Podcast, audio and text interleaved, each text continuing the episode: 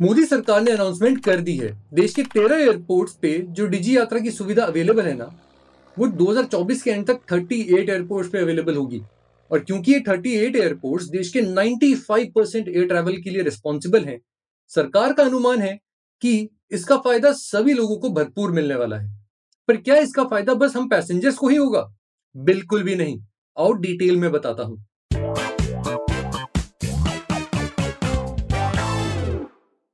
नमस्कार, आदाब, सलाम, वड़क्कम और सत मैं जयंत, स्वागत करता हूँ आपका हमारे आज के इस एपिसोड में। तो देखो दोस्तों, एक सिंपल सी बात समझते हैं।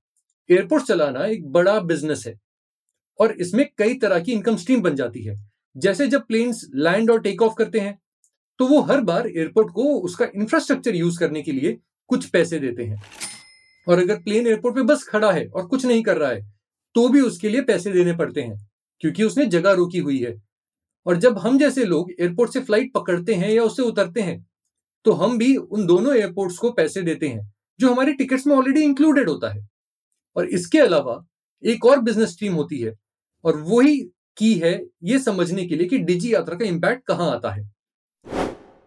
तो दोस्तों, ऐसा है, आपने देखा ही होगा एयरपोर्ट्स में घुसने के बाद काफ़ी लंबा चलना पड़ता है उस टर्मिनल गेट पे पहुँचने के लिए। जहाँ से आप फ़्लाइट के अंदर घुसते हैं। और इस लंबे रास्ते को ऐसा बनाया जाता है कि बीच में आप कितने ही खाने पीने या शॉपिंग के आउटलेट्स के सामने से होकर गुजरते हैं। ऐसा इसलिए होता है ताकि आप वहाँ शॉपिंग करें, खाए, पिए।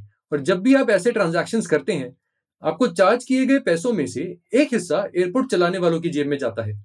तो अब यहाँ आती है एक समस्या। लोग एयरपोर्ट पे खाएँगे या शॉपिंग करेंगे, उसकी प्रोबेबिलिटी तो तब जाके बढ़ेगी ना। जब उनके पास इसके लिए समय होगा। उसके लिए इंपॉर्टेंट है कि लोग बाहर गेट पर या बैगेज डिपॉजिट करते समय या सिक्योरिटी काउंटर्स पर लाइन पर अपना टाइम खराब ना करें। जितना समय यहाँ बचेगा, उतना ही चांस बढ़ेगा कि आप और हम जैसे लोग एयरपोर्ट्स पर ट्रांजैक्शंस करेंगे, जिससे एयरपोर्ट्स पे दुकान और फ़ूड आउटलेट चलाने वालों की इनकम बढ़ेगी और एयरपोर्ट चलाने वालों की जेब भी। तो यही बिज़नेस थॉट है। जिसने डिजी यात्रा को एयरपोर्ट ऑपरेटर्स के लिए इतना इंपॉर्टेंट बना दिया है। और इसलिए ही है कि इंडिया में ज़्यादा से ज़्यादा एयरपोर्ट्स अब एक एक करके डिजी यात्रा के लिए फेस रिकॉग्निशन सिस्टम्स लगा रहे हैं। इसके अलावा लोगों को यह सुविधा यूज़ करने के लिए पुश करने हेतु airport separate lines entry gates और सिक्योरिटी चेक काउंटर्स भी लगा रहे हैं। और मैंने खुद भी चार बार ये सुविधा यूज़ करके देखी है, जहाँ दिल्ली के टी थ्री एयरपोर्ट पर सिक्योरिटी क्लियरेंस करने तक 45 मिनट से एक घंटे का समय लग जाता था। अब वो बस 15 से 20 मिनट का काम रह गया है। भाई देखो एक्सपीरियंस तो मस्त है, बिल्कुल स्मूथ और इसलिए अब गवर्नमेंट ने ये अनाउंसमेंट करी है, जिसका मैंने आपको ज़िक्र किया। तेरह एयरपोर्ट जैसे दिल्ली, मुंबई, चेन्नई एक्सेट्रा इन पे ये सुविधा ऑलरेडी लाइव है। चौदह और पे लाइव होने जा रही है। और उसके बाद 2024 के एंड होने के पहले पहले 11 और एयरपोर्ट्स पर यह सुविधा लाइव होगी।